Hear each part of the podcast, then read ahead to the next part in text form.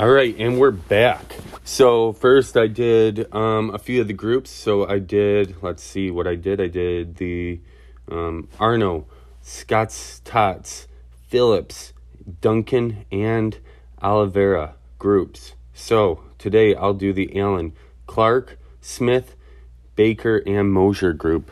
Um, real quick updates. You know, um, after uh, yeah, after um, the game three, basically you got a couple couple other teams. So um, Clemson ends up um, taking the lead over Denver. Um, or Clemson's three and zero. Denver's drops to two and one, I think, and then you got St. Paul, who's undefeated after beating Manassas in a crossover game. Frankfurt lost a um, tough one to Fargo, so Fargo keeps themselves alive. Carnegie's just rolling, you know. Uh, Dearborn won a big one over Clearwater that they needed, and Clearwater needed it too.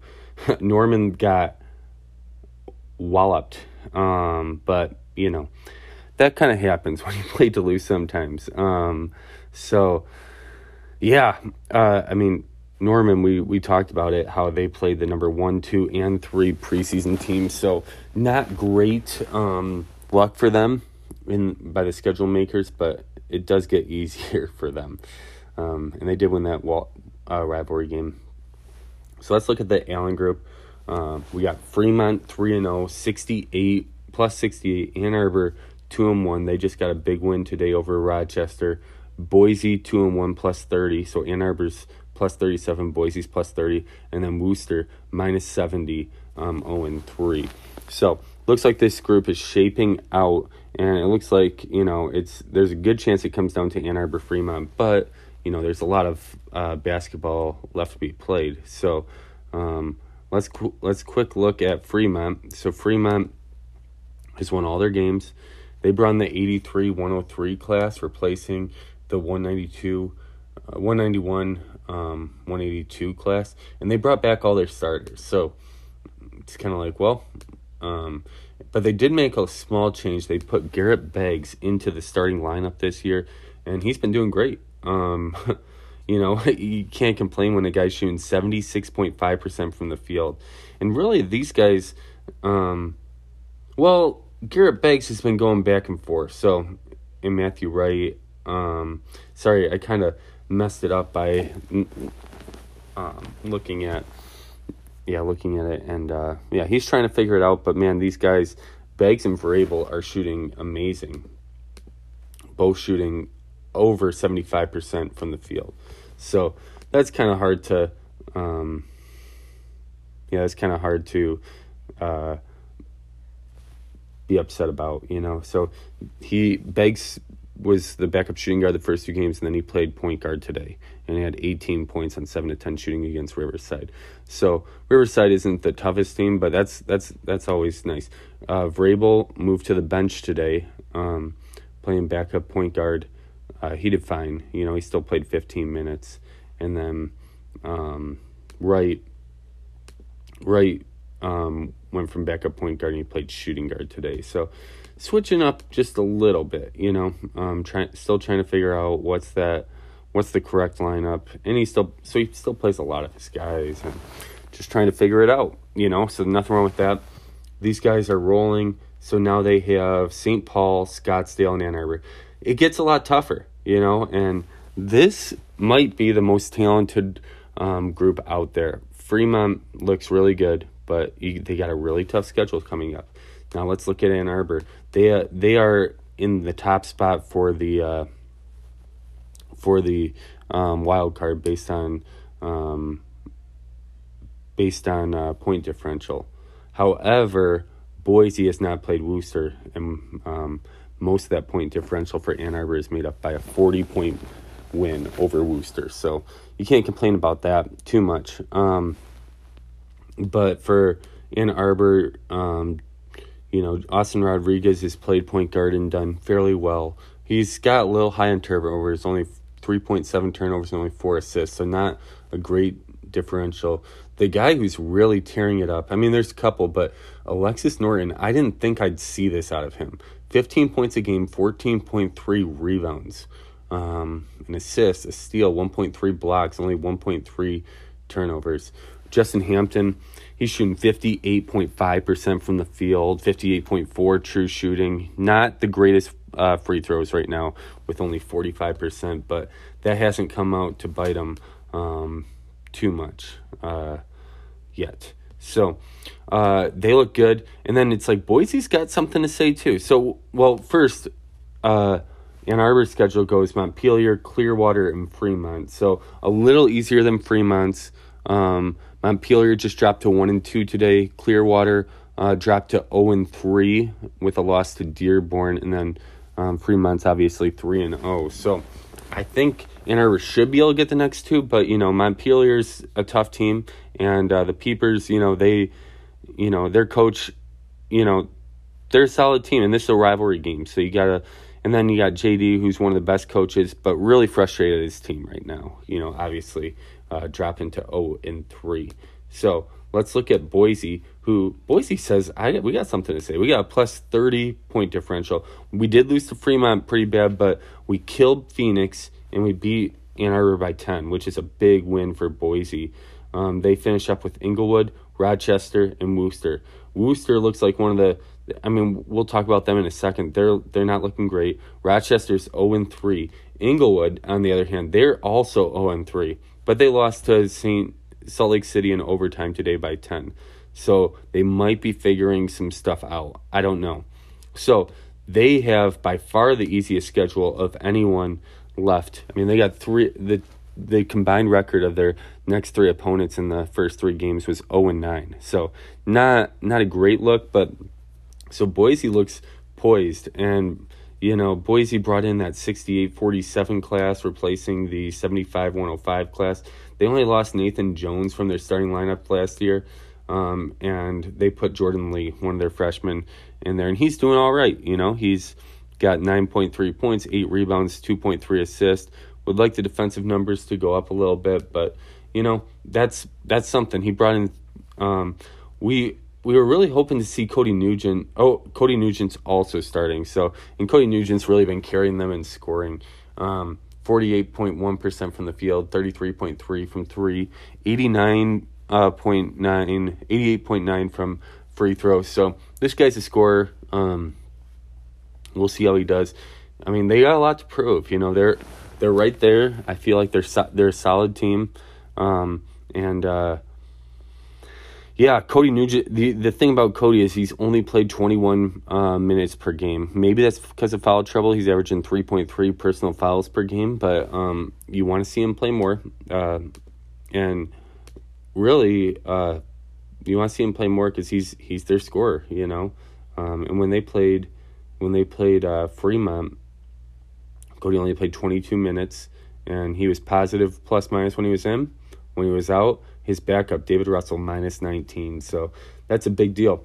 Um, let let's look real quick at Wooster. Wooster, um, they haven't won one yet, you know, and they're trying to figure it out. They it's tough. You lose Paolo Dennis, and it's just you got to figure it out. Stat Wolf mentioned on the boards, you know, he's figuring it out. They have they've had a tough schedule. They've had a really tough schedule. Fremont, Ann Arbor, then Carnegie. But they kept Carnegie to only a nine point game. And Carnegie's been blowing teams out. So maybe he's figuring some stuff out. These guys won't make the PNTT playoffs. You know, you go in three, that's a death sentence. But they might they might make some noise here. You know, they could pull an offset or two. Huntsville, very winnable game. Aberdeen, and Boise, tougher games, but you know if they can keep within nine of uh, Carnegie, um, you know, I like I like how they rebounded from that 40 point loss. And uh, you know, Connor Davies did not have a great day, but I love how Robbie Edison played. Um, 9 of 20, 4 from 10 from 3, 6 of 11 for Nathan Alonso. So this team, you know, they they got an opportunity, you know. We'll see what they can do um, moving forward, getting ready for the rest of their season in conference to play. Let's look at the next uh, region, we the next group, uh, we have the Clark group. So we got Manassas, uh, Rockford, Riverside, and Englewood. So starting with Manassas, um, Manassas coached by um, Coach Whalen. You know they brought in the 69-49 class, so nice. Um, and Nathan Martin got the role of point guard right away. Um, he scored 19 points on 55.5% true shooting, uh, 6.7 assists, two two steals per game. Um, you know, and he he's uh so so Nathan Martin actually replaced Nicholas Martin as their point guard. That's kind of ironic. Um, Cameron James playing shooting guard, uh, solid player. He's also playing Daniel Wright and Patrick Peterson. So um, he he's starting all his freshmen. He's really or sorry. Uh, those guys are sophomores, so he's he's starting his freshman Nathan Martin, and then uh, the other guys are um, coming off the bench, and John uh, John Newsom and uh, Reed Kendall. So, um, yeah, I'm excited to. Uh, yeah, actually, Reed Kendall is um, NA'd right now, but uh, and John Newsom as well. So, forget what I said. no, but they uh, looking forward. They got Duluth then Denver, then Englewood. This guy asked for a tough schedule, and he's been getting it. Um, he gets Duluth, he gets Denver, he gets St. Paul. They lost to St. Paul by nine. There's no shame in that. That's a really solid team.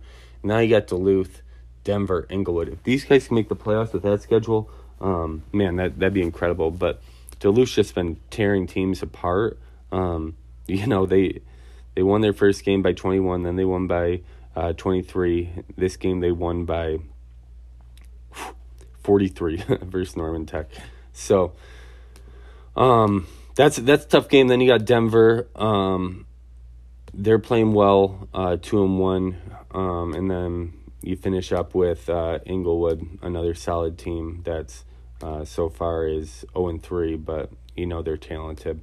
So that's Manassas. If they can hold on and win and get a playoff spot, this team asks for the toughest schedule every year, and um, you know what? They're they're showing us. You know, um, they got a positive plus minus. The real matchup will be this game versus Duluth. If they can hold it even close, you know, they can be two and two.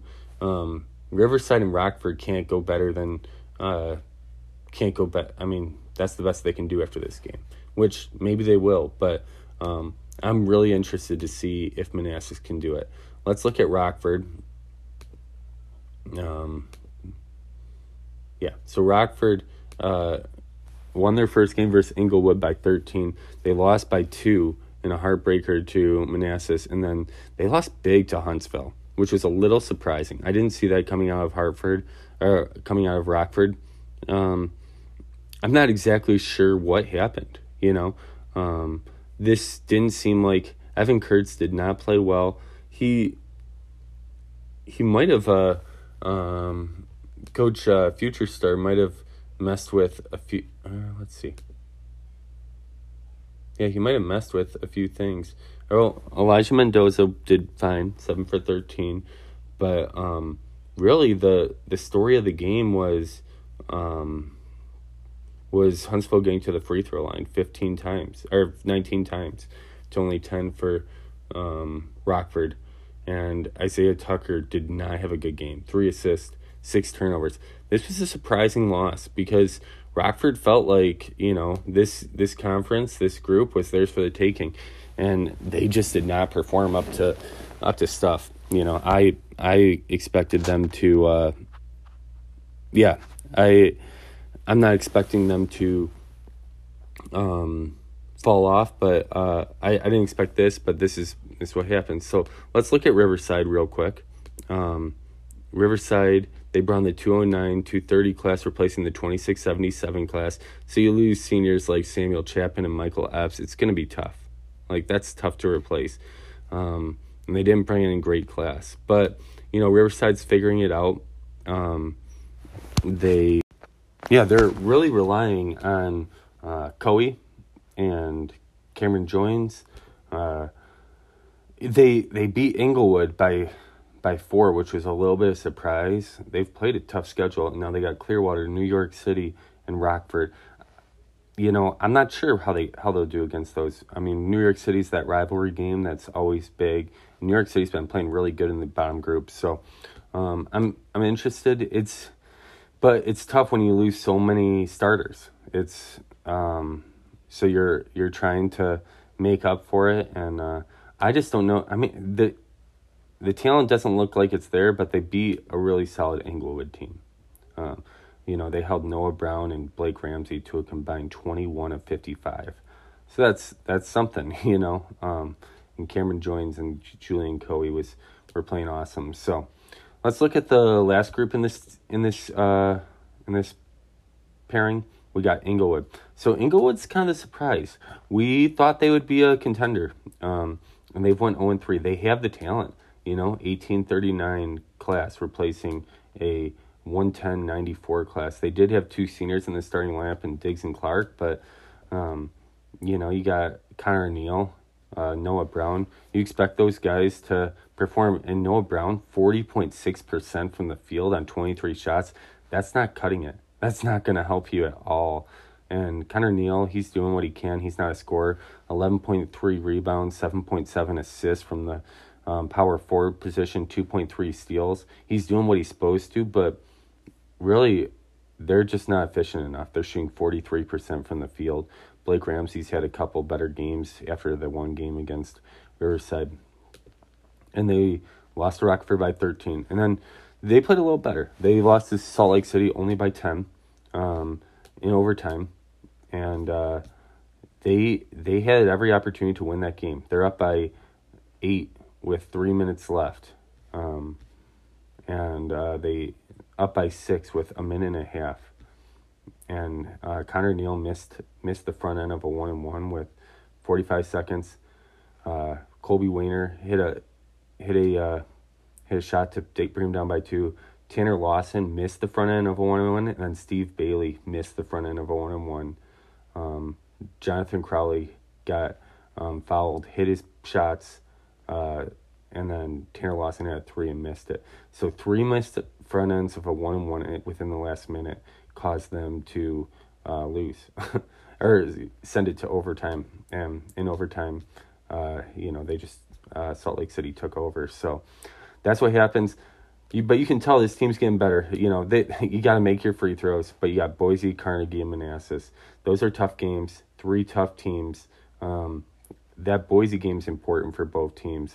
Although I just don't see Englewood making a run after um, after that uh, after that performance. So, but if there was a group that they could make a run in, is this one because Manassas, you know, they have a tough schedule and they're only one game back of the other two and only have a 27 uh, minus 27 point differential. So, uh, th- if there was a team that could sneak in at three and three, I think it's Englewood or Rockford, and I, I think those teams have a chance. So we'll see.